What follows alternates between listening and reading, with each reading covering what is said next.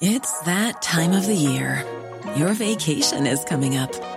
You can already hear the beach waves, feel the warm breeze, relax, and think about work. You really, really want it all to work out while you're away. Monday.com gives you and the team that peace of mind. When all work is on one platform and everyone's in sync, things just flow wherever you are. Tap the banner to go to Monday.com.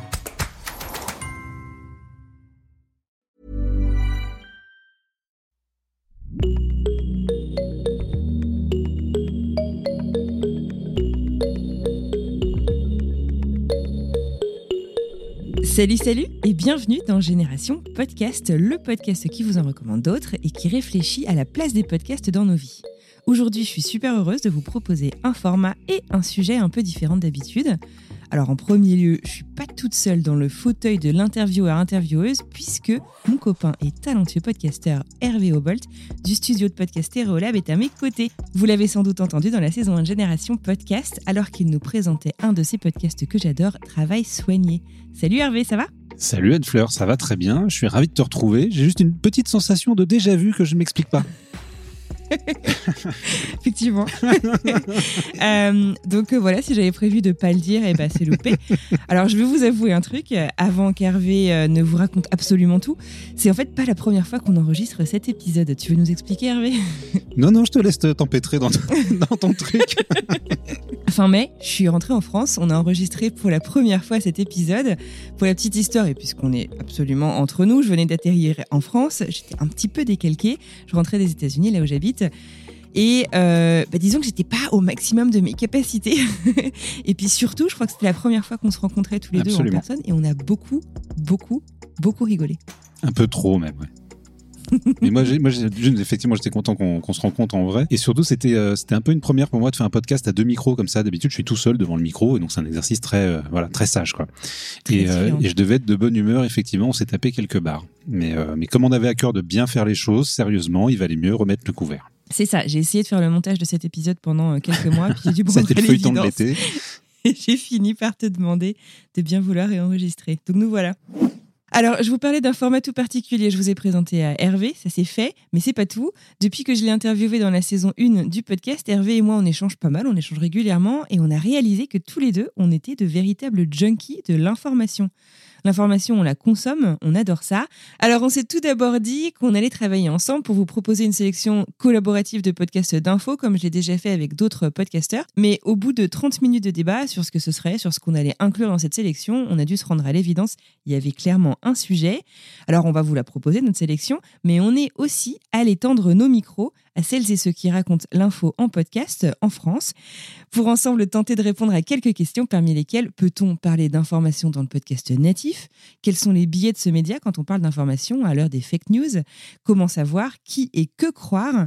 On va aussi parler des inspirations internationales, parmi lesquelles une des références bah, dans le monde, hein, pour tout le monde, The Daily euh, du New York Times. Et on va aussi parler des coulisses de l'information. Bref, programme hyper chargé. Avant toute chose, Hervé, est-ce que tu te souviens du premier podcast d'information que tu as écouté?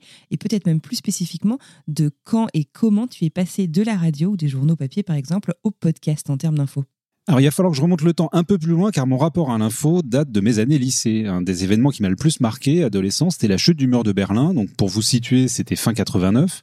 Et, euh, et c'était surtout la sensation unique de vivre l'histoire en direct. Euh, qu'on a connu par la suite aussi avec le 11 septembre. Voilà, il y a des grands événements marquants comme ça qui, qui, ont, qui ont jalonné nos vies. Et donc c'est probablement ce qui m'a conduit vers des études de journalisme. Et là évidemment j'ai baigné dans l'info, je lisais la presse quotidienne matin et soir, plus la radio, plus la télé. Et assez vite euh, par la suite j'ai travaillé de chez moi et mécaniquement j'ai moins lu la presse quotidienne, mais j'ai toujours beaucoup écouté la radio. Euh, c'était l'époque aussi, euh, on a connu la naissance de France Info. Euh, c'était c'était la première radio d'info en continu. C'était en 87. C'était une, une, vraie révolution à l'époque. Et je continuais de lire la presse magazine. Donc je suis je suis pas passé d'un usage à l'autre, mais j'ai plutôt ajouté des podcasts natifs à mes habitudes d'écoute quotidienne donc je cumule. Euh, mais pour le premier, enfin pour ce qui concerne le premier podcast natif d'information, donc quand je parle de podcasts natifs d'information, je pense à des podcasts réalisés par des journalistes, parce que je suis un peu corpo. Euh, donc, un des premiers que j'ai pu écouter, j'aimerais te dire que c'est The Daily pour me la raconter un peu, mais je suis pas sûr. En tout cas, le, premier podcast natif français d'information que j'ai écouté, je pense que c'était probablement Programme B, mais j'écoute beaucoup plus régulièrement Code Source, et j'aurai sans doute l'occasion de t'expliquer pourquoi. Ah, bah ouais, on va y revenir. Moi, perso, je sais plus trop. Euh, j'ai beaucoup écouté France Info, moi aussi, et France Inter. Et en fait, quand je suis partie aux US, il y a un peu plus de dix ans, j'ai commencé à écouter la matinale d'Europe 1. En fait, à l'époque, euh, c'était les premiers euh, podcasts, euh, tu vois, euh, facilement accessibles. Je crois que c'était Thomas Soto et Nikos au micro pour la petite histoire.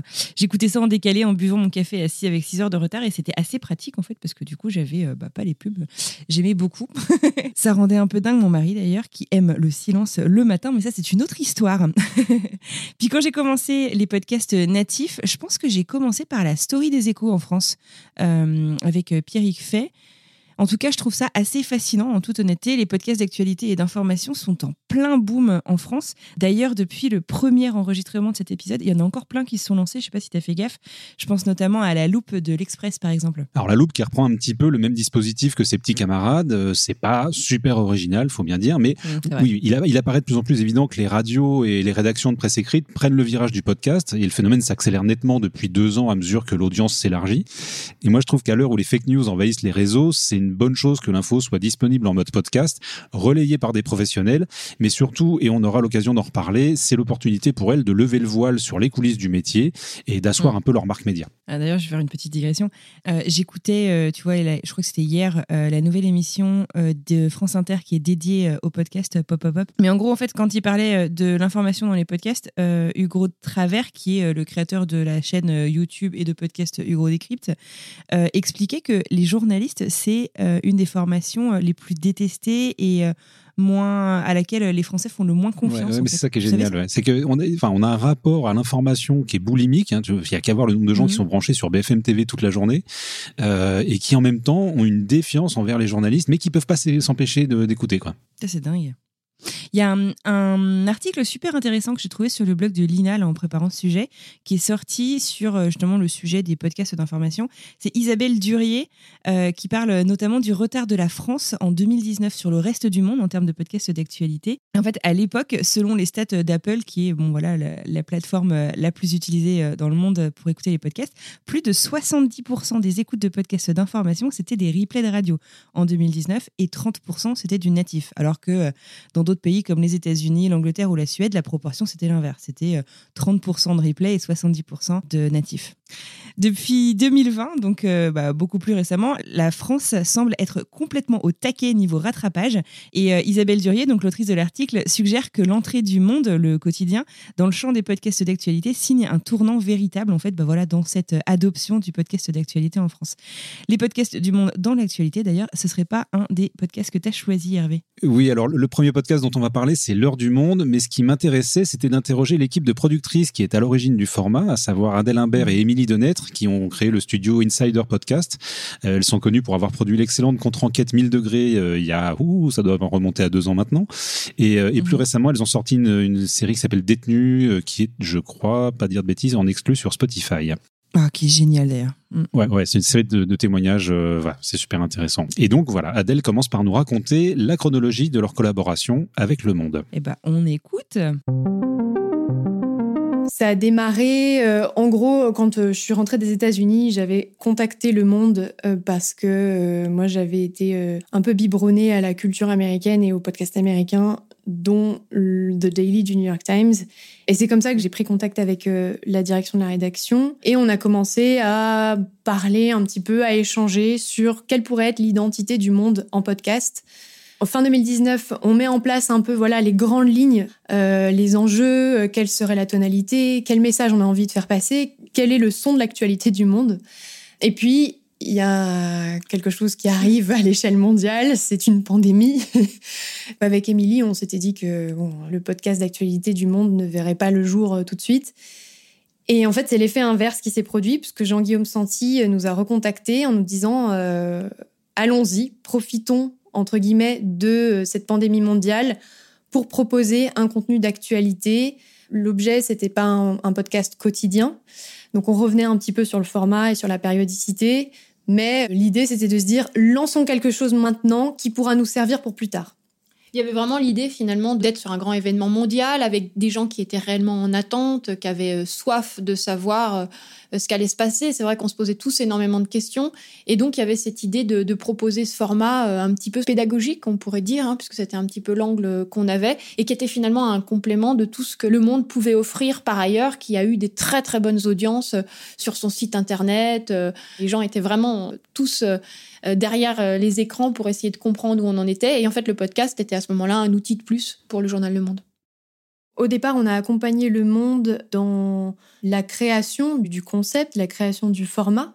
Et puis ensuite, euh, pour Pandémie, là, on a vraiment eu un rôle de, productrice au sens technique du terme. Donc, on a dû nous-mêmes réinventer un peu la production audio avec Émilie. On a euh, trouver de nouveaux moyens de faire du son et du son de qualité tout en étant tous à distance, puisque les équipes du monde étaient euh, en télétravail, nous-mêmes on était en télétravail, puisque c'était la période du premier confinement, donc confinement total.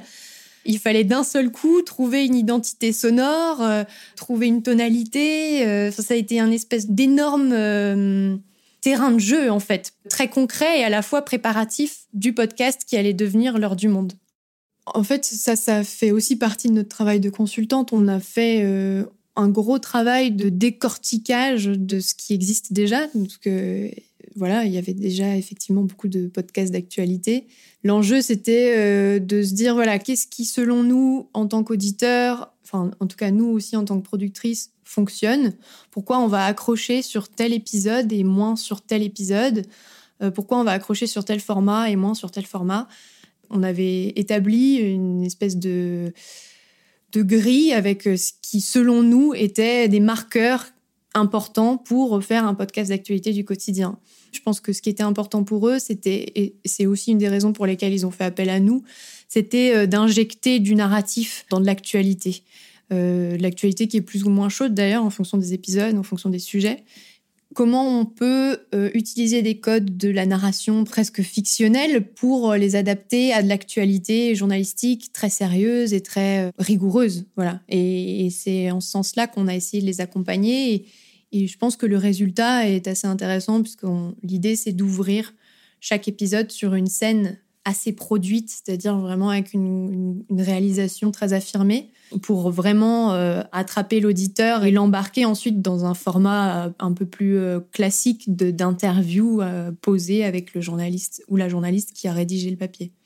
Intégrer du narratif à l'actualité, pour nous, c'était aussi un, un des enjeux qui nous permettait de nous distinguer d'un format radio classique voilà l'idée aussi d'intégrer des coulisses du travail de la rédaction euh, du Monde, euh, euh, l'idée de, de, trouver une, une tonalité peut-être un peu plus immersive, un peu plus inclusive aussi. voilà, il y a plein de codes auxquels on a réfléchi en amont pour évidemment distinguer le podcast de, de la radio.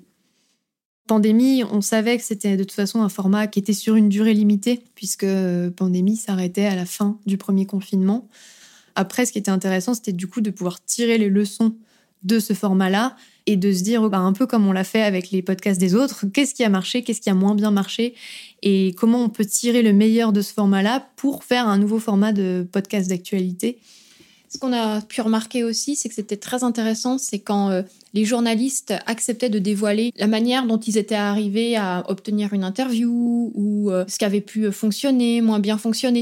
Et il fallait évidemment que ça fasse sens avec leur travail et avec un papier euh, journalistique, c'est-à-dire que c'était pas l'anecdote pour l'anecdote. Il fallait vraiment que ça ait du sens sur euh, le, rendu final et comment ça avait pu impulser une partie du papier. Et ça, je pense que c'est assez intéressant parce que du coup, ça dévoile les coulisses, ça fait un lien avec les auditeurs qui comprennent aussi comment les journalistes du monde travaillent, parfois comment une interview s'obtient comment les refuser une première fois, comment il faut insister.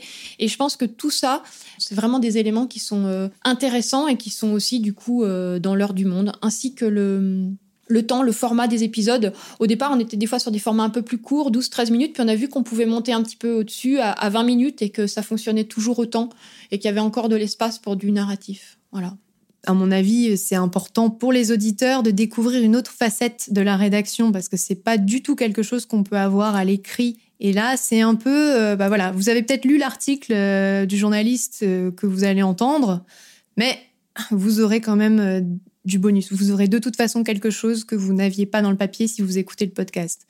Et ça, je pense que c'est essentiel, à mon avis. Je trouve ça absolument euh, passionnant. Je trouve aussi euh, génial en fait cette adoption. Sais comme on dit en fait en anglais to embrace euh, ce qui se passe. Donc genre bah voilà ça a été le bordel, c'était le confinement, c'était la pandémie. bon bah ok, on lâche ce sur. Enfin c'est pas qu'on lâche complètement ce sur quoi on est en train de travailler, mais voilà on va, on se lance et on va pas rester pendant six mois à se poser la question de s'il faut le faire, s'il faut pas le faire. Je trouve aussi super intéressant cette durée limitée, c'est-à-dire qu'ils savaient que ça allait pas être un truc qui lançait pendant 15 ans quoi. Et euh, en plus de tout ça, donc euh, injecter, comme elle le dit, du narratif en fait euh, dans l'information. c'est un côté coulisses que toi, tu as l'air aussi, personnellement, j'ai l'impression de beaucoup apprécier, moi aussi d'ailleurs. Comment est-ce que tu expliques que c'est un truc en fait que tu recherches autant et que tu apprécies finalement Personnellement, j'aime bien qu'on me raconte les coulisses de l'info. de ce point de vue, il y a plusieurs autres séries qui sont super intéressantes et que tu connais. Il y a Mécanique du journalisme ah, de France Culture qui est juste mais renversant quoi. Mm. où là, c'est alors là, du coup, c'est vraiment un podcast sur comment on fait l'information c'est bien pour ça que ouais, finalement, on parle très peu de l'info. Ah oui, non, c'est pas, c'est un complément d'information, mais ça explique vraiment comment les journalistes travaillent. Et de ce point de mm. vue, c'est d'une passionnant parce qu'on passe en revue plusieurs grandes affaires. Donc il y a euh, l'empoisonnement de Navalny, il y a l'affaire Fillon, euh, il y a, mm. je sais plus, il y en a quatre ou cinq euh, qui se suivent et c'est, enfin voilà, ça se dévore on peut les binger tellement tellement ça reste passionnant même si c'est là que c'est intéressant c'est que l'événement dont ça dont ça parle on le connaît, on a eu l'info, la plupart du temps l'histoire mm. est même finie. Euh, et là, on apprend comment les journalistes ont travaillé et ça devient, ça devient un roman policier, quoi. C'est génial. Mm. Euh, donc il y a Mécanique du journalisme qui, qui montre très très bien les, les coulisses euh, de, de l'info. Il y a aussi un autre podcast que j'aime beaucoup qui s'appelle L'envers du récit, qui est produit par La Croix, qui est très intéressant. Ah, je pas. Et là aussi, on va interroger des journalistes, mais pareil, c'est plus sur comment on a mené ce grand reportage à l'étranger sur un événement, etc. Et donc là, on a beaucoup plus le mm. ressenti. Donc c'est pour ça qu'on pourrait faire le distinguo entre les, podcasts d'actu et les podcasts d'information ou de complément d'information. C'est un petit peu compliqué. Mais effectivement, euh, moi, c'est ce que j'aime beaucoup parce que bah, je, sais un peu comment on, comment on la fabrique, euh, l'information. Mais je trouve très intéressant d'avoir le ressenti personnel, effectivement, des journalistes qui sont sur le terrain. Et je pense que c'est vraiment un moyen euh, de justement de retisser le lien avec les auditeurs et de redonner confiance euh, aux auditeurs. On parlait tout à l'heure de la défiance de, de, de, des Français en général avec les médias. Alors un peu moins avec la radio, étrangement, alors que la source d'information est toujours la même. Hein. Au départ, c'est les agences de presse, mais bon, passons. Je pense que c'est intéressant justement de montrer comment on travaille euh, et que euh, comment dire, c'est pas voilà, on fait pas on fait pas du reportage en allant euh, sur Wikipédia quoi. On va rencontrer des gens, on recoupe les infos, on recherche, on remonte à la source, etc. Donc c'est un peu compliqué euh, et c'est bien de l'expliquer. Euh, dans un autre genre, il y avait Washington DC, alors qui lui aussi était sur une période finie. Euh, je pense que tu l'as écouté aussi. En plus, toi, tu étais sur place. Tout à fait. Tu peux peut-être reprendre euh, le, concept. C'était, euh, comme tu dis, voilà, sur une période bien donnée. Oui, oui. C'était, euh, je ne sais plus, quatre ou cinq correspondants de, radio ou de médias francophones, en tout cas, qui couvraient la présidentielle américaine. Et, et donc, ils racontaient plein de choses qu'ils racontaient pas à l'antenne. et donc, là aussi, les, événements, on les avait, mais on avait, avec un petit temps d'écart, hein, je crois que c'était un, hebdo, hein, si je dis pas de bêtises, et on avait leur ressenti sur le dernier meeting de Trump ou sur tel événement qui avait animé la campagne, etc. Dans le même genre, il y a aussi Élisée la bataille de France Info euh, qui réunit des journalistes politiques autour d'une table. Alors ça pourrait sonner un peu entre soi euh, parce que voilà, c'est des journalistes qui parlent avec d'autres journalistes, etc., etc. Mais ça produit des discussions assez libres qui diffèrent bien de ce qu'on voit à l'antenne. Et c'est ça que j'aime bien en fait dans le mhm. podcast. Euh, donc on trouve de ça dans Pandémie et dans l'heure du monde aussi, dans la story, dans Code Source, en interviewant des journalistes de la rédaction papier euh, qui, qui, viennent euh, donc s'exprimer sur un, sur un événement, mais je trouve qu'ils font de plus en plus du récit et un peu moins de coulisses. Je sais pas ce que tu en penses. Moi, au fur et à mesure que je les écoute, j'ai un peu moins ce côté coulisses. Ou alors c'est plus occasionnel, on va dire. Ouais, c'est vrai, c'est vrai, c'est vrai, c'est vrai que je, je, suis en train de, de réfléchir. Mais je, je, pense que c'est vraiment une plus-value, hein, voilà ce que je disais, hein, de, de, des mm. podcasts, de marques médias, de montrer comment les rédactions mm. travaillent. Euh, les, les podcasts mm. vont satisfaire. C'est aussi peut-être pour ça que ça marche, c'est que ces podcasts-là vont satisfaire la curiosité des auditeurs. On a tous un peu envie de, de, passer en cuisine pour voir comment comment ça se fabrique, et, euh, et c'est l'occasion de reconnaître donc le ressenti des journalistes par rapport à un événement en parlant à la première personne, ce qu'ils font pas habituellement. Ouais, c'est clair. Dans le genre euh, grande rédaction euh, nationale, tu viens de parler donc euh, de, du monde de Code Source qui est réalisé par le Parisien. je pense aussi aux Échos dont on parlait il y a quelques minutes également, qui est, je vais être très honnête, un, journal économique que j'ai très rarement lu finalement au format papier, mais dont j'adore le podcast quotidien. Je suis allée voir Pierre Fay, qui est le créateur et hôte du podcast La Story, donc de ce fameux quotidien Les Échos. Il nous parle de ses inspirations. Et aussi, j'ai trouvé intéressant du défi de garder et de tenir en haleine les auditeurs comme on le fait en radio tout au long d'un sujet. Euh, et c'est une approche qui est assez différente en fait de ce à quoi en tout cas moi je suis habituée. Et c'est vrai qu'on tombe pas vraiment en fait par hasard quoi sur un podcast ou très rarement. Il y a une vraie démarche. Euh, on choisit de se poser, enfin de se poser ou pas de se poser, mais en tout cas d'écouter euh, un programme en particulier. Bref, je vous propose qu'on écoute ma rencontre avec Pierre Yicfet. Bah, le concept de la story des échos, en fait, c'est euh, de raconter en une vingtaine de minutes, 20 à 30 minutes, on va dire maximum, euh, un sujet d'actualité qui est dans l'actualité économique, sociale, politique, financière, et euh, d'amener toute l'expertise du, du, journal Les Échos pour en parler, en fait. C'est-à-dire que je me tourne en majeure partie vers la rédaction sur des sujets sur lesquels ils travaillent pour euh, voilà traiter en profondeur un, sujet d'actualité. C'est vrai que dans un article de, presse, on n'a pas toujours énormément de place, pas toujours énormément de temps, on peut pas tout dire, on peut pas tout raconter. À l'origine euh, du, du, podcast, il y a le directeur de la rédaction euh, des Échos qui est Nicolas Barré, qui écoute le Daily et qui s'est dit euh, voilà c'est ça marche bien c'est le précurseur. Et l'idée de la story euh, c'était de dire faut qu'on soit là aussi très vite là aussi pour être précurseur en France et, s'inspirer de ce, modèle euh, qui fonctionne. C'est le point de départ. Mais moi ce qui m'avait impressionné au, au Daily je trouvais ça formidable c'est toute la puissance de ce journal. C'est ils avaient fait un sujet sur le Venezuela et ce qui se passait au Venezuela. Et ils avaient interrogé, la, journaliste qui vit au Venezuela, la correspondante, qui racontait comment c'était qui racontait ce que c'était que sa vie de tous les jours. Une nuit, elle s'est réveillée et elle avait un voleur chez elle qui venait chercher à bouffer parce qu'il n'avait plus rien à manger chez lui. Voilà. Et, enfin, je trouvais qu'il y avait, il y avait une, puissance, une force dans, dans, ça. Et c'est, mais c'est toute la puissance de ce journal qui a des correspondants partout dans le monde. Nous, on n'a pas, on n'a pas cette puissance-là aujourd'hui, c'est sûr. Moi, je viens de faire un épisode sur le Brésil et là aussi, c'est ce que quand j'ai notre correspondant euh, sur place, j'essaye aussi de, de faire et d'amener un peu de, matière, d'amener un peu de.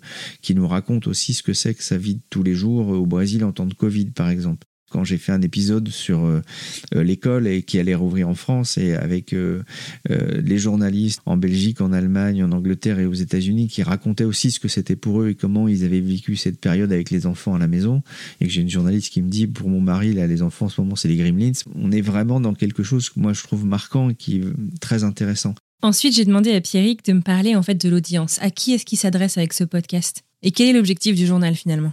Les plus jeunes ont, moins le réflexe sans doute d'aller acheter euh, le journal euh, avant de prendre le métro ou le train, mais peut-être qu'ils auront l'idée d'aller écouter, euh, d'aller regarder, c'est la même chose, d'aller regarder la vidéo, une vidéo faite par les journalistes des échos, comme ils auront eu envie peut-être d'aller écouter un podcast réalisé par les échos sur des sujets d'actualité en fait.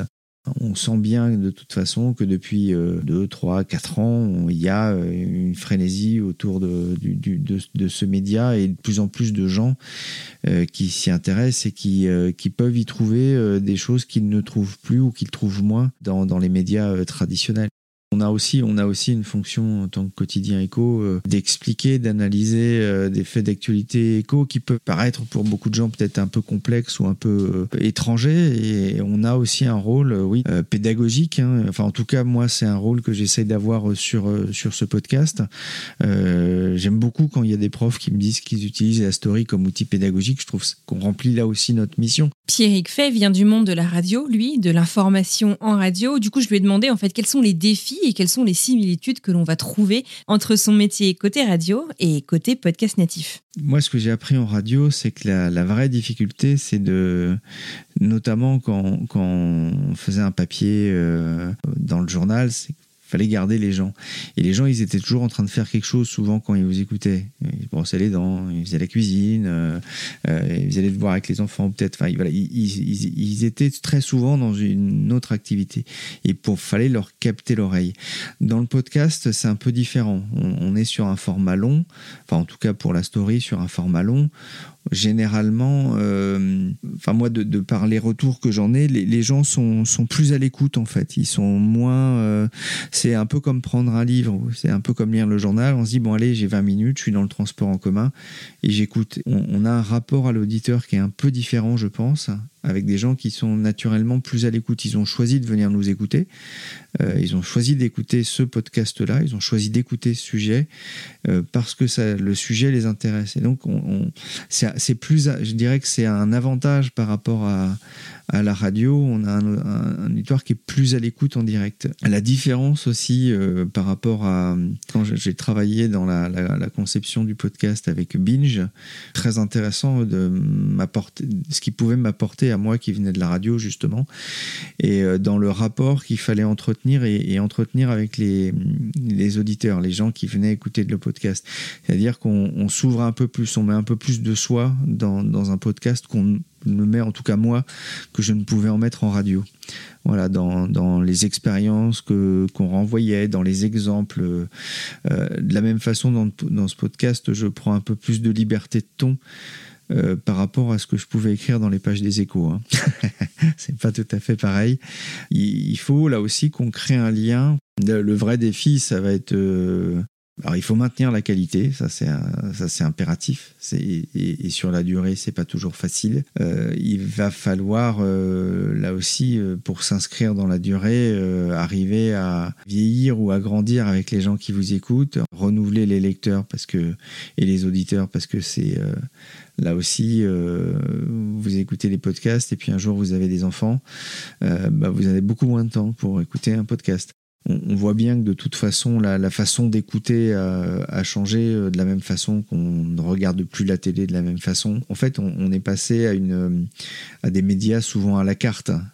Et, on, peut, on peut très bien imaginer, et on le voit aujourd'hui, euh, un indépendant euh, qui lancerait euh, son podcast euh, d'actu et qui irait interroger des gens, quelqu'un qui irait faire le tour de France et qui donnerait rendez-vous tous les jours et pour parler avec des gens dans des villages ou dans des villes sur un sujet d'actualité. Il pourrait très bien créer un podcast qui serait très écouté et qui marcherait très bien. En fait, il faut qu'il y ait du sens en fait. Je trouve super intéressant en tout cas cette idée de diversification euh, des médias. Euh, le podcast en fait c'est euh, un moyen de toucher un public plus jeune mais pas que que les lecteurs traditionnels du journal et donc dans le cas des échos bah voilà ça a l'air d'être d'être euh, un truc qui marche quoi. Ouais, et c'est forcément un enjeu hein, parce que pour la presse écrite comme pour les médias audiovisuels traditionnels, euh, le podcast permet de positionner leur marque média sur un terrain où il y a moins de concurrence pour le moment et d'aller chercher de nouveaux clients entre guillemets. Effectivement, euh, comme tu le disais toi-même au début, euh, tu lis pas spécialement les échos, mais tu écoutes euh, la story et du coup ça quand même ça laisse un marqueur dans ton esprit que tiens en fait euh, ils ont été super pertinents sur tel sujet et peut-être qu'un jour tu achèteras le quotidien parce qu'il y a un titre en une qui t'intéresse ou un magazine ou voilà. Donc c'est sans doute un investissement euh, peut-être pas profitable immédiatement pour ces, pour ces grands mmh. médias, mais je pense que c'est une très bonne stratégie. Ouais, non, mais carrément. Un truc aussi qui mentionne, c'est le rapport entre l'hôte et les auditeurs euh, du podcast, euh, de la liberté de ton euh, aussi. Le ton, d'ailleurs, c'est un sujet que tu as pas mal abordé avec ta prochaine invitée, non? Tu peux nous la présenter d'ailleurs? Oui, oui, absolument. On va se pencher sur Le Quart d'heure. C'est le podcast quotidien de Radio France qui est présenté par Céline Aslo depuis sa création euh, l'an dernier, à peu près, en septembre dernier. Je ne crois mm -hmm. pas dire de bêtises. Hein, mais, euh... Euh, alors, à la différence de l'heure du monde, de Code Source ou de la Story, Le Quart d'heure est un des rares, sinon le seul. Je ne suis pas exhaustif sur le sujet, mais sinon le seul podcast à traiter plusieurs sujets par épisode, euh, sans pour autant ressembler à un journal. J'aime bien. Le, le Daily le fait un petit peu. Ils ont un sujet principal et puis ils finissent par. Et sinon, les autres trucs qu'il faut que vous sachiez, c'est ça, ça. Voilà, alors je, je mettais pas The Daily dans, dans le lot, effectivement, je me référais Ouais, au, podcast français, mais beaucoup, enfin tous ceux Mhm. qu'on a cités jusqu'à maintenant euh, ne traitent qu'un seul sujet. Alors c'est pas, euh, Ouais. pas une critique quand je dis ça, mais pour le coup, effectivement, euh, même si le- les équipes du quart d'heure se sont elles aussi inspirées de, de The Daily, on va, enfin Céline Aslo va en parler dans, dans l'interview. Voilà, je trouve que c'est intéressant de traiter plusieurs sujets sans pour autant ressembler à un journal. Et j'aime bien le ton de leur conversation, le- le- les conversations avec les journalistes qui participent. Céline tutoie ses collègues comme elle le fait à la machine à café et, euh, et comme ça se pratique dans quelques émissions de télé comme quotidien où le ton voilà est un peu plus euh, relâché. Ça veut pas dire que l'info est Mhm. moins bonne pour autant quoi. Et, euh, et du coup, je suis assez fan du quart d'heure parce que Céline marie son savoir-faire de, jour- de journaliste à Radio France à une écriture plus moderne et plus incarnée et sans forcément voilà reproduire ce qui se fait dans d'autres podcasts. Donc, elle va notamment aborder une question qui taraude pas mal de journalistes qui se frottent à l'exercice du podcast, c'est l'usage du jeu. Euh, à l'époque où moi j'étais étudiant en journalisme, c'est un truc qui était complètement proscrit. Même les, les éditorialistes, Ah ouais, qui par définition donnent leur avis, n'utilisent quasiment jamais le jeu. Ouais c'est vrai. Donc, donc son passage de l'antenne au podcast est assez riche d'enseignements, je trouve, de, de ce point de vue. Super intéressant. Et puis un truc aussi qui est euh, peut-être même surprenant, je veux dire, c'est un podcast natif fait par Radio France. Justement, ils essaient de se différencier de ce qu'ils font euh, à la radio, tout en conservant l'outil et le savoir-faire. euh, Ouais. Et donc parmi les podcasts, enfin ils sont une équipe de quatre, hein, je crois, permanents, donc c'est quand même pas, Ouais. pas dégueu. Très bien. Eh ben écoute, on écoute. Alors, Le Quart d'heure, c'est un podcast qui a été imaginé euh, au sein de Radio France euh, il y a à peu près un an et demi maintenant, parce que euh, il y a une grande réflexion au sein de la maison de la radio, comme dans beaucoup d'endroits d'ailleurs, pour savoir comment est-ce qu'on peut renouveler la manière de partager l'information, la manière d'aller chercher de nouveaux publics. Et la réflexion est venue aussi beaucoup du succès des podcasts d'information aux États-Unis. On sait que le Daily, par exemple, ou le Up First de la NPR, la radio publique américaine, fonctionne très bien et semblait répondre à une vraie appétence des auditeurs. Donc, à Radio France, on s'est dit, bah, pourquoi pas nous? On va essayer euh, de lancer, nous aussi, notre podcast quotidien d'information, même si, évidemment, le quart d'heure ne ressemble pas beaucoup au final au Daily. Et moi, on m'a proposé ce projet il y a maintenant ben, un an à peu près. J'étais à l'époque fil rouge, donc présentatrice d'une tranche d'information euh, à France Info. Et, euh, et on m'a dit, bah voilà, on a un nouveau projet, est-ce que ça t'intéresse? Donc j'ai fait un pilote et puis ça s'est plutôt bien passé. Et je me suis lancée en septembre dernier dans l'aventure du quart d'heure.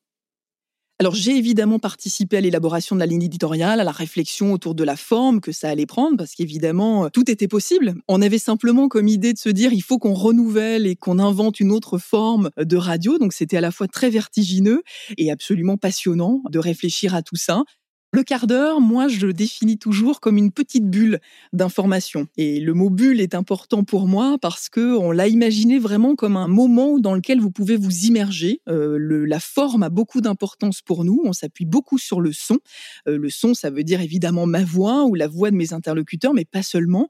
On fait très attention à avoir un bel habillage sonore, aller chercher des extraits de films, aller chercher des extraits de sketchs avec lesquels on peut jouer, des chansons euh, dont les paroles nous font penser au sujet du jour. Enfin, on essaie, voilà, de s'immerger, de faire en sorte de jouer avec le son, de manière à ce que l'information puisse être, euh, j'allais dire, euh, un peu plus ludique peut-être. Alors même si euh, tous les sujets évidemment ne sont pas légers et en particulier au cours de l'année que l'on vient de passer, mais simplement d'essayer d'avoir une autre écriture, de jouer un petit peu plus avec les potentialités du son et de la radio pour moi, le passage euh, du désincarné à l'incarné, si je puis dire, en tout cas le passage au jeu, euh, ça a été sans doute euh, l'une des choses les plus difficiles et les plus passionnantes que j'ai eu à faire depuis le, lancement du, podcast.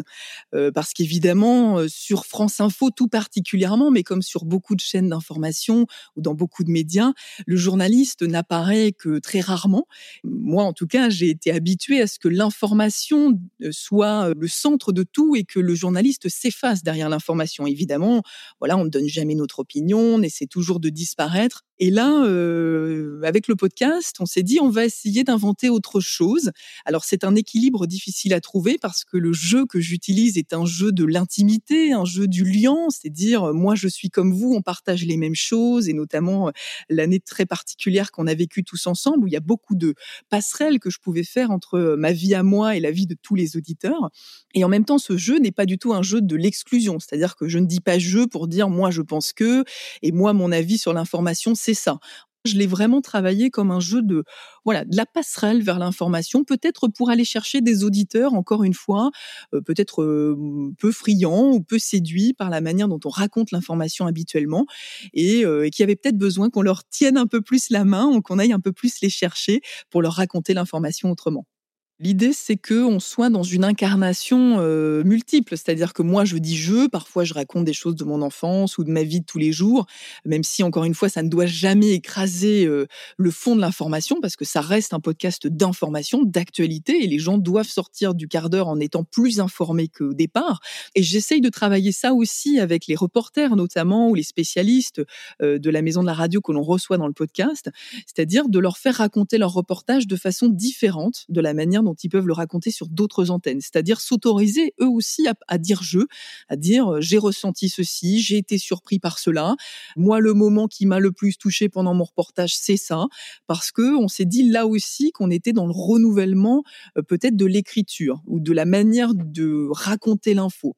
Et le tutoiement a été un sujet qu'on a beaucoup débattu. Et moi, j'ai beaucoup poussé pour le tutoiement parce que c'était ne pas mentir, que de tutoyer euh, dans le podcast les gens que je tutoyais dans la vie et je trouvais que c'était une manière d'aller vers le plus de naturel possible, puisque c'est ça que je recherche dans le podcast, c'est-à-dire de parler presque comme on parle dans la vie.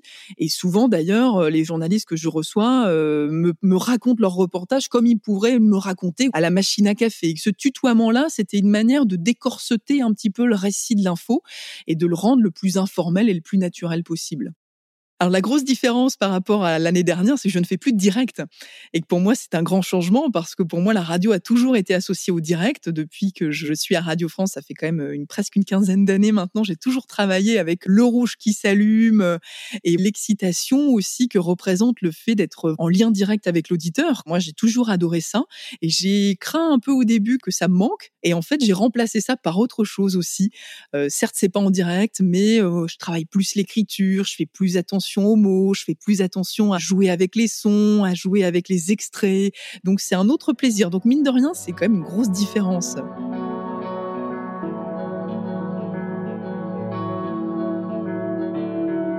J'adore. J'ai trouvé euh, cette interview euh, archi passionnante euh, et je trouve, voilà, pour rebondir sur le dernier truc dont tu as parlé, aussi vachement intéressant cette peur en fait qu'il lui manque le thrill du direct, ce rush d'adrénaline. C'est vrai qu'en fait c'est plus exactement le même métier. Enfin, en tout cas, il y a un quotidien hyper différent finalement. Alors ça, ça a l'air de rien, mais quand on a eu la chance de faire de la radio en direct, et on en a déjà parlé, Anne Fleur, c'est un kiff mm. monumental et je pense que ça faisait évidemment partie du défi pour Céline. Euh, cela dit, elle a pas complètement lâché l'antenne, elle travaille encore de temps à autre sur France Info, euh, je crois. Euh, mais il y a aussi des tas d'émissions de radio qui sont pas euh, enfin qui sont pas faites en direct. Hein. Il y, a, y, a, plein d'émissions qui sont des magazines et qui sont enregistrées différemment. Donc voilà, il y a, et pour ce qui est de Céline, en tout cas, oui, euh, elle était sur France Info, donc là, évidemment, euh, du direct. Ouais, clairement, clairement. Euh, il y a un truc aussi que Pierre Fay mentionnait et que j'aurais bien relevé ici, qui, je pense, en fait, est un défi pour toutes ces podcasts d'information quotidien, c'est le défi de la longévité. Comment est-ce que après, j'en sais rien, genre 400 épisodes que tu as fait en un an et demi, comment est-ce que tu restes encore innovant? Pour le coup, je pense que c'est assez proche de l'antenne. Hein. Euh, on doit se poser les mêmes questions sur, sur des émissions de flux.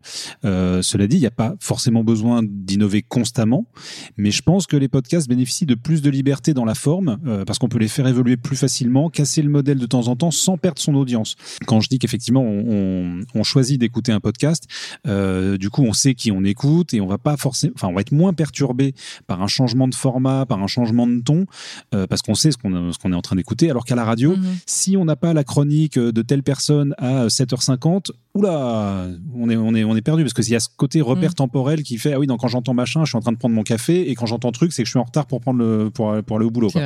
Euh, donc mm. pour le coup, le podcast, voilà, je pense qu'il y a ce côté euh, peut-être plus intimiste aussi que développent les, les euh, et hôtesses des podcasts. Voilà, je pense que on a, on a, plus de liberté pour faire évoluer les choses. Mais hier soir, justement, euh, le, le, le, quart d'heure euh, a glissé juste à la fin de son épisode euh, un extrait d'interview de Belmondo. Hmm. Mais, mais l'épisode était déjà enregistré, si tu veux, quand la nouvelle est tombée, parce qu'il diffuse à 18h et donc ils doivent finir, je sais pas, vers 16h, admettons, l'enregistrement. et, euh, et, du coup, donc juste en dernière minute, ils ont, ils ont glissé ça. Parce qu'ils n'allaient pas annoncer la, la, mort de Belmondo comme on l'annonce en direct à la radio. Mais du coup, ils ont fait un petit clin d'œil quand même. Hmm. Ouais, donc voilà, capacité en fait à s'adapter euh, à l'actualité. Ça me fait penser euh, à l'épisode en fait de la prise de Kaboul en Afghanistan dans le Daily, euh, tu sais le podcast quotidien du New York Times dont on parlait tout à l'heure. Je sais pas si tu l'as écouté cet épisode en Si, si, particulier. ouais. C'était un moment où on a tous été hyper choqués et ils ont pris le parti en fait de réagir tout de suite. Tu l'as écouté cet épisode? Ouais, je l'ai écouté et je trouve bah, ça illustre parfaitement voilà, la liberté du podcast pour s'adapter à l'événement et le complément d'infos qu'il peut apporter. Parce que justement, Ouais. euh, on fait pas de l'info en direct, donc ça sert à rien de dire euh, Kaboul est tombé aux mains des talibans. On le sait déjà. Mm. En revanche, Mm. dans cet épisode-là, il y a cette plus-value de, de témoignages qu'on n'aurait pas dans un, dans un média de flux. Non, mais complètement, exactement. Et c'est euh, d'ailleurs un, un, un truc qu'on va, euh, dont on va discuter avec Thomas Rozek, mon prochain invité dans, dans quelques minutes. C'est la, la longévité finalement de l'information qui va sortir de ces podcasts. C'est pas de l'information qui expire. Pour revenir en fait sur cet épisode, pour ceux qui l'auraient pas forcément écouté, donc on était tous, je pense, très choqués en fait à ce moment-là. Euh, il y a une grande, bien sûr, dimension géopolitique euh, à cet événement, la prise de Kaboul par les talibans, mais aussi surtout humaine. Tu viens de le dire. Et donc Michael Barbaro, l'hôte du Daily, il a pris le parti en fait de nous parler de ces humains et presque uniquement de ces humains. Et l'épisode en fait de la prise de Kaboul. Donc genre vraiment quelques heures, c'était un dimanche soir euh, après euh, la nouvelle. C'est un échange en fait, tu sais, de notes vocales qu'on s'envoie sur euh, WhatsApp euh, en- entre amis, en fait, entre une journaliste du New York Times et des fixeurs euh, avec qui il travaille sur place. C'est hyper émouvant, bien sûr, mais on tombe pas du tout dans le pathos. C'est hyper informationnel également. Bref, je trouve que ça n'a pas, enfin, en tout cas à ma connaissance, ça n'a pas vraiment été fait encore, et j'ai trouvé que c'était réalisé avec beaucoup de justesse. Ouais, mais c'est ce qui accorde cette liberté au daily dans le cas présent, hein, mais au podcast en général, c'est qu'ils ont conscience de ne pas être la seule source d'information de leurs auditeurs aussi. Et, euh, et ça permet d'accorder justement plus de temps à certains sujets, d'adopter des angles clair. différents. Et je crois que c'est exactement ce que fait ton prochain invité. Mais exactement, Eh, t'as la cette transition. Excellent. Alors pour le moment, on a tous les deux effectivement parlé avec des journalistes de rédaction nationale, surtout, écrites comme radio et web, qui se sont lancés dans le podcast natif d'infos et d'actualité. Souvent, ces rédactions, elles se font aider et accompagnées par des boîtes euh, comme Insider euh, pour Le Monde et aussi Binge. Euh, D'ailleurs, je crois que Pierre Icfé le mentionnait, en tout cas, il me l'a dit quand on discutait. C'est Binge Audio qui a accompagné la story des échos, enfin qui a accompagné les échos en fait, dans sa stratégie podcast et Code Source avec le Parisien. Binge a aussi un podcast d'actualité, de slow news, en tout cas de- de- d'informations de, compléments qui s'appelle Programme B. L'hôte, c'est Thomas Rozek, un Brestois, ancien de Radio France et d'Europe 2. Et je vous propose qu'on écoute ma discussion avec lui. Depuis le début, en gros, l'idée c'était de proposer tous les jours un rendez-vous autour de l'actualité. On savait très bien que, étant donné le mode de fonctionnement qu'on allait adopter, on n'allait pas pouvoir faire quelque chose de, qui soit du, de l'actu brûlante, voilà, de l'actu ultra chaude chaque jour, euh, voilà, tous les jours, ça, allait être impossible de s'aligner sur des grosses rédactions qui font déjà ça très bien. Mais que par contre, on pouvait peut-être proposer tous les jours un rendez-vous qui soit autour de thématiques qui sont dans l'actualité, qui creusent une question que nous on a été pioché dans l'actualité, pas forcément l'actualité du jour, mais l'actualité du moment, l'actualité de la société euh, telle qu'elle est. Ça peut être un, retour sur un truc qui a été très important six mois avant, voir où est-ce qu'on en est aujourd'hui. Ça peut être une réflexion née d'un truc qu'on avait vu dans la presse, mais qu'on va traiter avec une semaine, dix jours de décalage, parce que de toute façon, on sait très bien que euh, le podcast, c'est quelque chose qui dure dans le temps. Donc, euh, ça n'a aucun intérêt de produire un contenu qui va être grillé au bout de 24 heures si tu fais que du factuel et et que le factuel évolue, c'est un peu la, constitutif de l'actualité.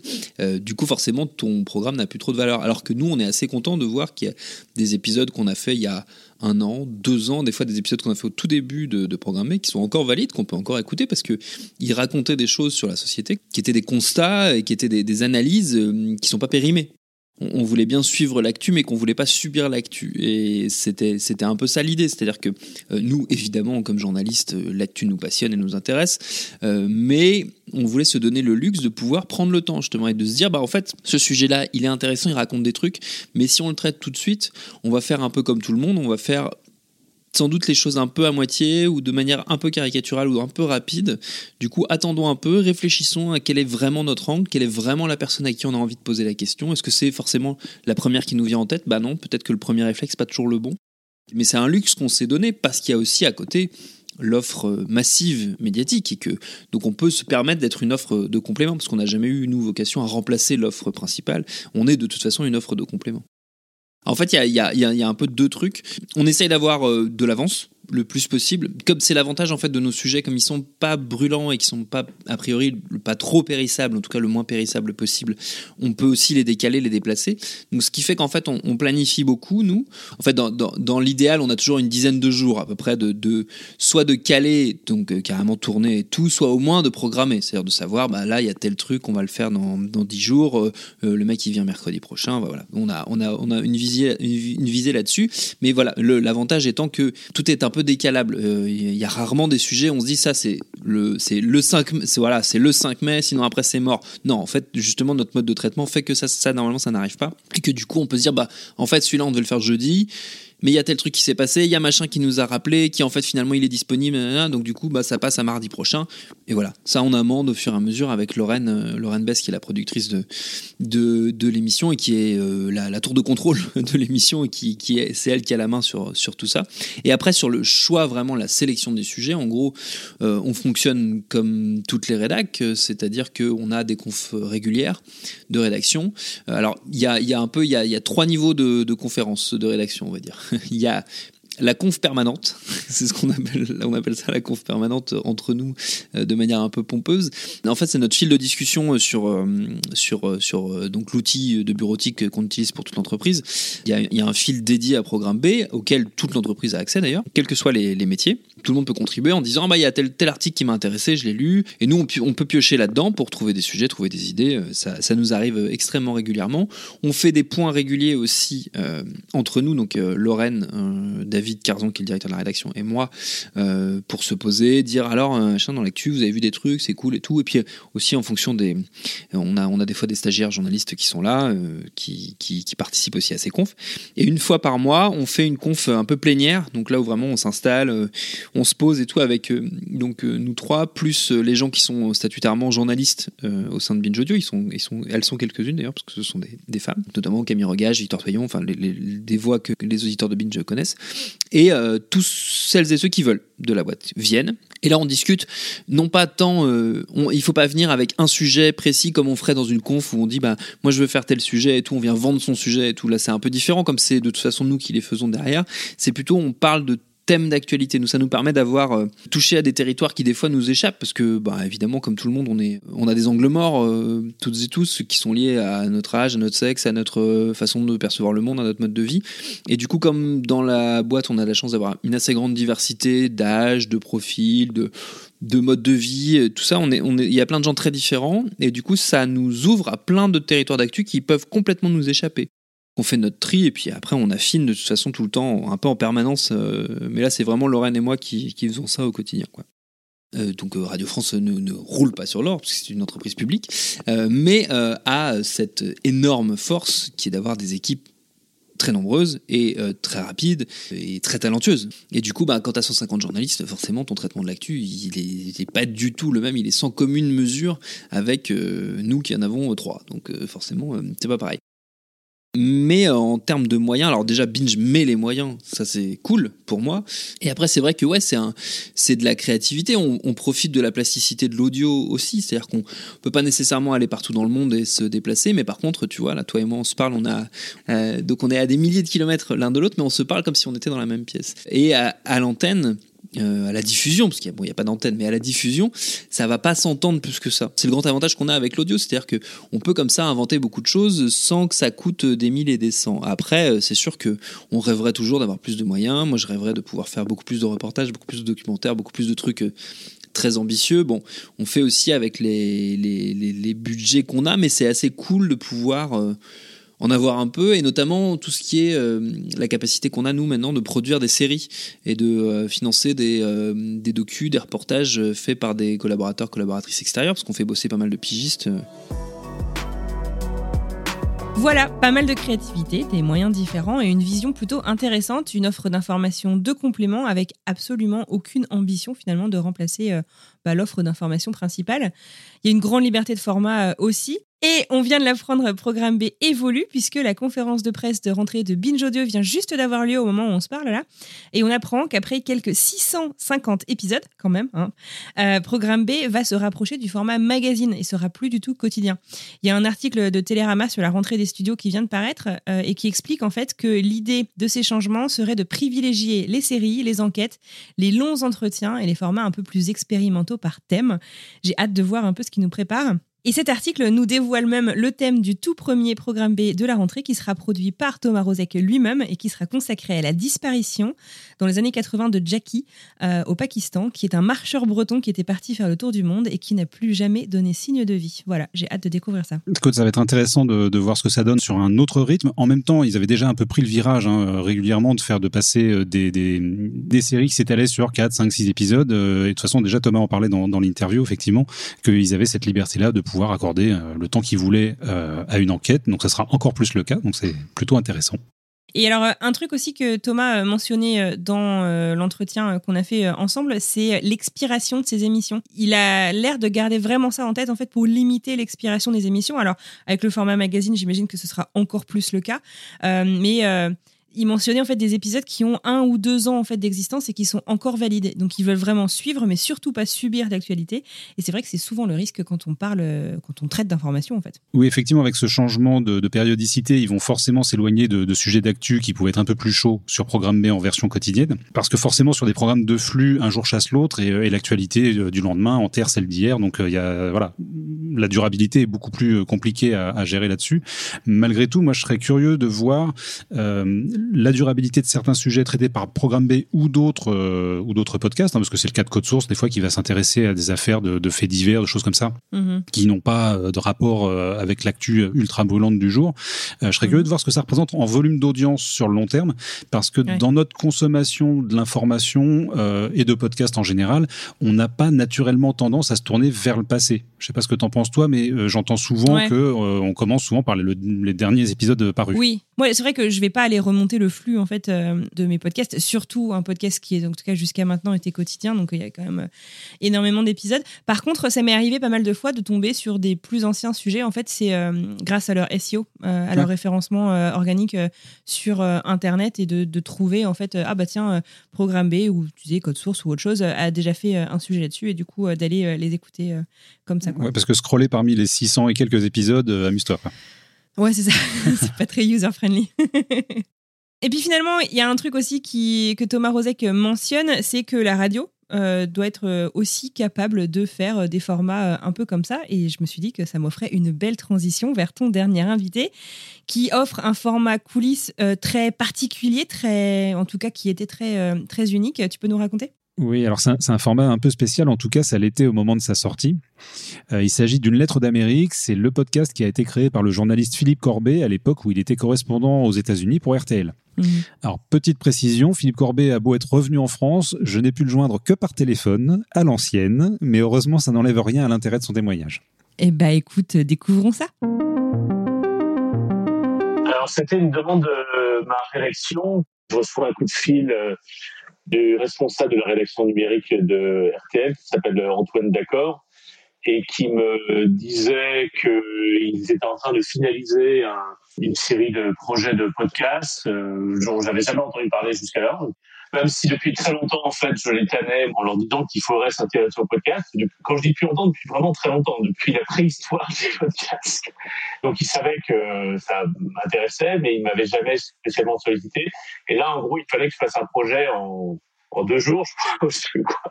Donc, il fallait que, que je bricole quelque chose tout de suite.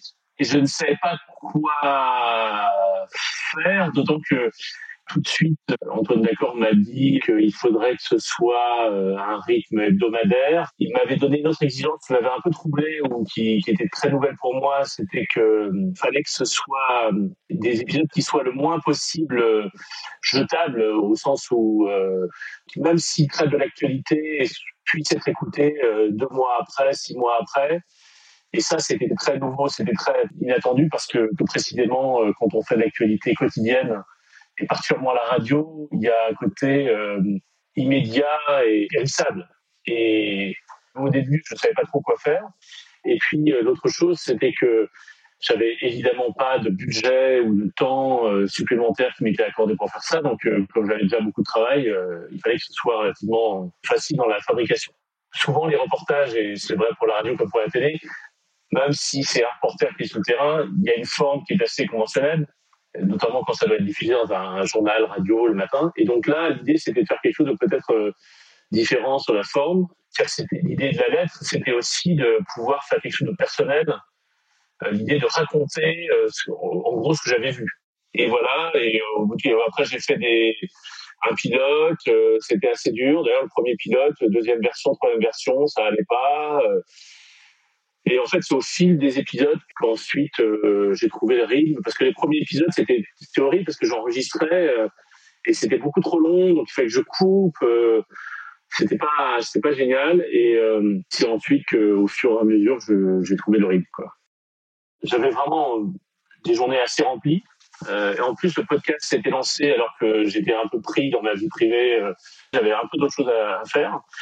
Et du coup ce côté un peu euh, heurté a un peu déterminé la, la forme du podcast c'est que du coup il était fait euh, encore plus au dernier moment ou sur le vif ou entre d'autres choses quoi et en fait, ce qui m'a frappé, c'est que très vite, j'ai reçu tout de suite énormément de messages d'auditeurs. Et beaucoup d'ailleurs d'auditeurs qui rebondissaient sur des choses que je pouvais dire avec un ton différent, euh, y compris euh, personnel.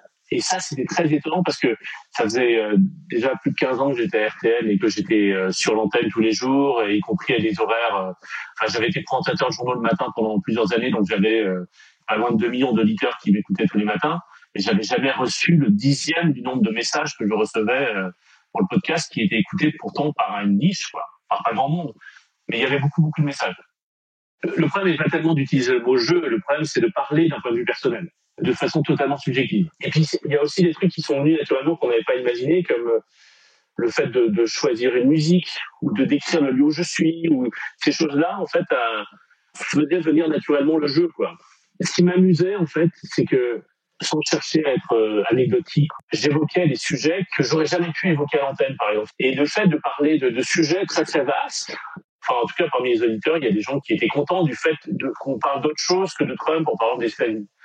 Après, ce qui est curieux, c'est que j'ai reçu pas mal de messages de journalistes que je connaissais, euh, enfin, pas forcément des amis proches ou des collègues, mais des, des gens que je connaissais depuis longtemps, que j'avais croisés, et qui m'ont dit un truc qui me faisait vraiment plaisir, euh, c'est qu'ils trouvaient que le podcast correspondait à qui j'étais.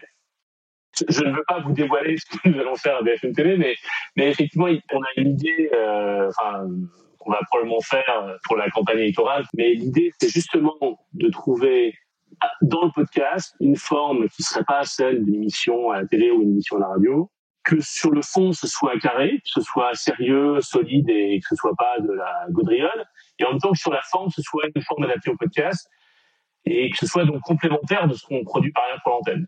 Prenez par exemple le, euh, le Daily du New York Times qui, qui fonctionne très bien parce que c'est très bon sur le fond, mais je pense que aussi ça marche très bien parce que sur la forme ça ne pourrait pas être diffusé à la radio parce que Michael Barbaro il n'a pas une voix de radio, il n'a pas un ton de radio. On dirait c'est trop lent, c'est trop lent, c'est pas assez euh, punchy, c'est trop euh, susurré. Et d'ailleurs, c'est pas structuré comme une émission de radio. des fois, ça commence euh, par un dégagement euh, de lui qui parle, des fois, ça commence directement par un son. Enfin, la forme dépend vraiment du sujet. Et c'est très bien fait, parce que justement, ça ne correspond pas au code de la.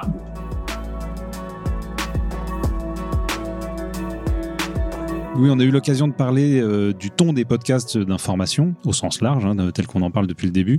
Et je trouve que celui-ci jouait parfaitement la carte du témoignage personnel du journaliste, qui apportait d'une un complément euh, d'information, un éclairage sur son travail de, de, correspondant. Et puis des fois, ça allait un peu au-delà de ça. Enfin, c'était c'était vraiment quelque chose de personnel, effectivement, mais sans sans être indécent entre guillemets, quoi. Et, euh, et je mhm. pense que c'est ce qui a fait prendre la mayonnaise, parce que comme comme le dit Philippe lui-même, il a eu beaucoup plus d'échanges avec ses auditeurs en quelques semaines grâce au podcast euh, par rapport à des années d'antenne donc les, gens s'approprient pas le, le récit de la même manière. Je pense qu'il y a ce côté intimiste. On n'arrête pas de dire que le podcast ça, relève de l'intime, mm. euh, mais on mm. joue avec les mêmes instruments, on, joue avec sa voix.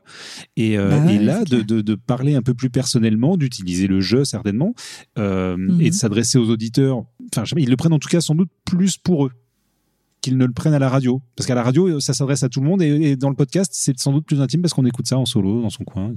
Ouais, puis comme on disait, quoi, tu le choisis en fait, finalement, tu tombes vraiment pas par hasard. Ouais, mais tout, euh, tout comme tu dessus. choisis ta radio, donc. euh, mais je sais pas, ouais, ça, ça, ça développe une, une, Mm. une- une proximité avec euh, avec l'autre du podcast qui est bah, qui est très profitable, tant mieux. hein.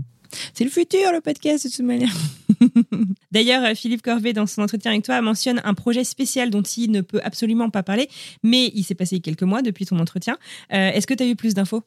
Alors, j'ai pas eu d'infos euh, en exclu de la part de Philippe Corbet, mais si le projet était annoncé depuis quelques temps, la sortie est prévue le dimanche 12 septembre et ça s'appelle le service politique et ça rassemble des journalistes politiques qui parleront de la campagne présidentielle euh, à partir donc de ce dimanche jusqu'à jusqu'au deuxième tour. Euh, Sur le papier, alors j'en sais pas plus, hein, je ne fais que que- qu'imaginer, ça se ressemblerait un petit peu à Élysée la bataille. Effectivement, rassemblant Washington DC, pareil, où on rassemble les journalistes et où on, euh, on- on confronte les points de vue et les impressions, les ressentis personnels, plus que de faire effectivement de, de, de retransmettre de l'info.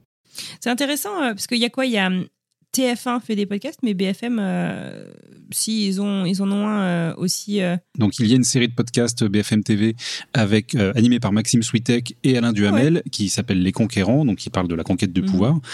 Cet été, il y a eu aussi une, une série animée par Thomas Legrand de France Inter qui passait en revue justement l'élection des, de tous les présidents de la Ve République. Ah, intéressant. Ok. Eh ben, écoute, euh, on ira euh, écouter ça. Et donc, euh, le 12 septembre, a priori, c'était il y a quelques jours. Donc, bah, si vous nous écoutez, vous pouvez aller le découvrir dès maintenant. En tout cas, ce podcast euh, L'aide d'Amérique, c'est un petit bijou. C'est hyper intéressant de voir comment il a réussi à le sortir de terre à moindre frais et vraiment euh, en quelques jours ou quelques heures euh, à peine. quoi. Oui, ab- absolument. Comme quoi, c'est plus une affaire d'angle que, que de moyens. Euh, après, il Ouais. faut, faut quand même voir que le podcast de Philippe Corbet, c'était un complément de son travail de correspondant. Il n'était pas aux Mhm. US pour ce podcast, sans quoi ça aurait évidemment coûté beaucoup plus cher à produire. Ouais, c'est clair. Ouais, non, c'est vrai que c'est important de le préciser. Au final, le podcast d'actualité, il a clairement le vent en poupe. Dans le monde entier et en France. euh, on dirait que voilà, euh, la pandémie a précipité le podcast français dans cette catégorie. J'ai l'impression qu'il manque un petit peu des indépendants finalement dans cette catégorie de podcast d'information, non? Enfin, moi, je vais, je vais regarder ça toujours avec mon point de vue de journaliste, entre guillemets, hein, même si je Mhm. pratique plus vraiment. Euh, faut garder à l'esprit que produire de l'information de qualité, ça prend du temps et donc ça coûte cher. Donc forcément, euh, tout le monde peut pas s'aligner avec Radio France Non, ou des, ou grands médias nationaux. Mhm. Ça n'empêche pas nécessairement de les indépendants de s'y mettre. Il y a qu'à voir ce que, ce que faisait Philippe Corbet. Donc c'était en marge de son travail et c'était intéressant parce que c'était un complément de son travail aussi. Euh, mais euh, je pense que si les indépendants doivent s'y mettre, il leur faudra juste contourner la contrainte du manque de moyens. Euh, si c'est pour avoir deux pimpins qui font de l'actu dans leur cuisine en se documentant sur Wikipédia, ça aura pas grand intérêt. Mais il y a forcément des choses à faire. Non, c'est clair. D'ailleurs, je sais plus qui était. Je crois que c'était Pierrick Fay. Je trouvais que c'était intéressant l'idée de podcast qu'il nous suggérait. Mais effectivement, c'est une question de moyens. Je pense que ça va se résumer à ça, quoi, pour surtout pour durer. Euh, en parlant euh, d'autres moyens d'ailleurs, euh, peut-être indépendants, hors de rédaction, hors de studio, euh, de faire de l'information, j'avais essayé de contacter Hugo Travers dont on parlait tout à l'heure, qui a lancé Hugo Décrypte, mais je n'ai eu aucun succès. Mais il est connu en tout cas pour sa chaîne YouTube d'information et pour un podcast quotidien qui dure, je sais plus, genre 5-7 minutes. hein, c'est vraiment très très court. Il explique en fait les gros titres en gros. Je trouve ça intéressant parce que ça reste voilà dans une démarche de c'est pas forcément d'aller faire euh, d'aller rencontrer un nouveau public, mais de rendre l'information accessible à tous. Ah, Son podcast, c'est quand même une reprise de sa chaîne YouTube, donc c'est pas vraiment un contenu Mhm. original. Euh, mais je l'ai récemment entendu euh, dans une émission de France Inter, comme quoi, tu vois, la radio, ça a encore quand même un, un intérêt. Et, euh, et Hugo Décrypte, c'est quand même une équipe de 13 personnes aujourd'hui. Ouais. Donc c'est peut-être indépendant, mais c'est structuré C'est comme vrai. un média à part entière. Et, C'est et c'est pas, c'est pas tout le monde qui peut avoir euh, 13 salariés, quoi. Euh, c'est vrai. Il y a d'autres exemples intéressants de podcasts. Alors, on a parlé tout à l'heure de la loupe qui s'est lancée depuis euh, nos interviews. Je pense aussi à Sur le fil euh, de l'AFP, Défense de filmer euh, de Brut, euh, Reporter euh, qui s'est lancé euh, cet été là de Martin Veil. Euh, donc, au final, en fait, j'ai l'impression qu'on peut parler d'information et d'actualité dans le podcast natif. Je pense que clairement la réponse elle est oui, Euh, et que surtout l'offre française. Elle commence à être sacrément canon quoi pour des, des junkies de l'information comme je disais tout à l'heure euh, on a de quoi se faire plaisir Ouais, non, il commence à y avoir du monde. On va bientôt avoir l'embarras du choix, mais c'est c'est Mm. une bonne chose et c'est rassurant hein, dans un sens. hein. Euh, Après, il faudrait juste que les nouveaux arrivants fassent preuve d'un peu plus d'originalité, euh, parce Mm. que si c'est pour qu'on ait le même format, d'à peu près la même durée, avec les mêmes, enfin à peu de choses près les mêmes intervenants, il y a que les sujets qui changeront certes, mais la, Mm. voilà, la grammaire, elle est pas unique et justement, faut que faut que les médias traditionnels, un peu un peu comme a su le faire le, le quart par rapport à l'antenne, de se détacher du format radio. On, voilà, on peut inventer des, nouvelles formes. Ah ouais, donc en fait, aux questions qu'on se posait euh, au début, en fait, donc est-ce qu'on peut parler d'infos dans le podcast natif? Clairement, oui. Euh, quels sont les billets de ce média quand on parle d'information, quand on parle notamment dans cette ère euh, euh, pas très cool des fake news Comment est-ce qu'on peut savoir aussi en tant qu'auditeur qui croire, que croire et comment choisir finalement ce qu'on va écouter?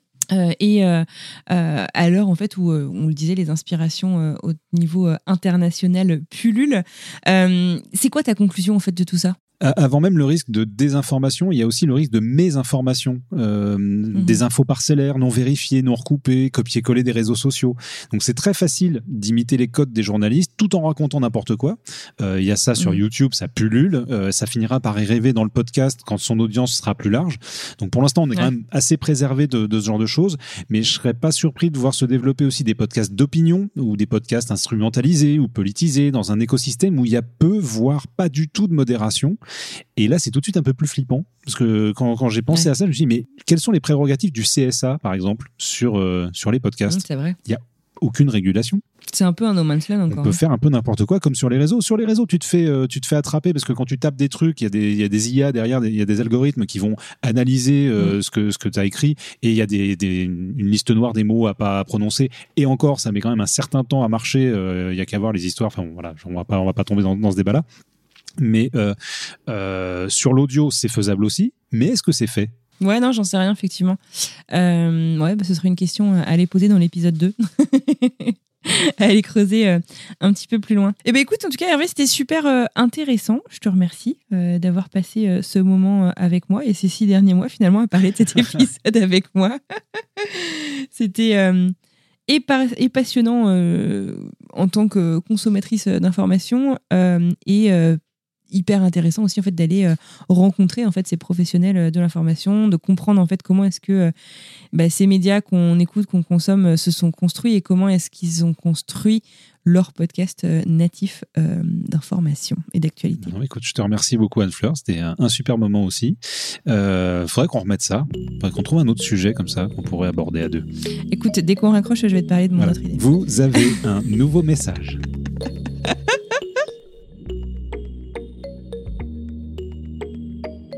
Et voilà, Génération Podcast, c'est terminé pour aujourd'hui. Un grand merci à vous d'avoir suivi cet épisode. J'espère que ce format un peu particulier, un peu en tout cas différent de ce qu'on propose d'habitude dans Génération Podcast vous aura plu, autant que Hervé et moi avons pris plaisir à discuter, à échanger et à écouter en fait les histoires et les différentes perspectives de nos invités. Un immense merci à nos interlocuteurs et interlocutrices. Je pense notamment à Adèle Humbert et Émilie Delettre de Insider Podcast, à Céline Aslo du quart d'heure de France Info, à Philippe Corbet, euh, responsable politique chez BFM TV, Thomas Rozek, producteur de Programme B chez Binge Audio, et enfin Pierre-Yves Fay de la story Les Échos. Si vous souhaitez échanger autour de cet épisode, nous faire part de vos retours ou continuer la conversation, retrouvez-nous sur les réseaux sociaux. On est un peu partout, notamment plus actifs sur LinkedIn. Vous pouvez chercher Génération Podcast, trouver le post correspondant à cet épisode et commenter. Et sur Instagram, exactement la même chose. At Génération Podcast tout au singulier. Allez, il est temps pour moi de vous laisser tranquille. Je vous souhaite une très belle journée et je vous dis à dans quelques jours pour un nouvel épisode.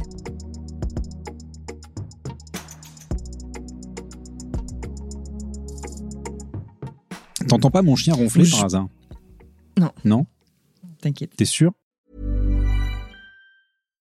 Bonjour, c'est Emmanuel Saint-Martin. J'ai créé French Morning il y a maintenant plus de 15 ans, avec une idée simple, donner aux Français de l'étranger une information utile et proche d'eux. En bref, un média communautaire dans le meilleur sens du terme. Plus d'une vingtaine de journalistes participent à cette mission et partagent notre motto, être sérieux sans se prendre au sérieux. Alors si vous voulez les soutenir dans leur travail, rendez-vous sur frenchmorning.com pour vous abonner. Nous n'existons que pour et par nos lecteurs.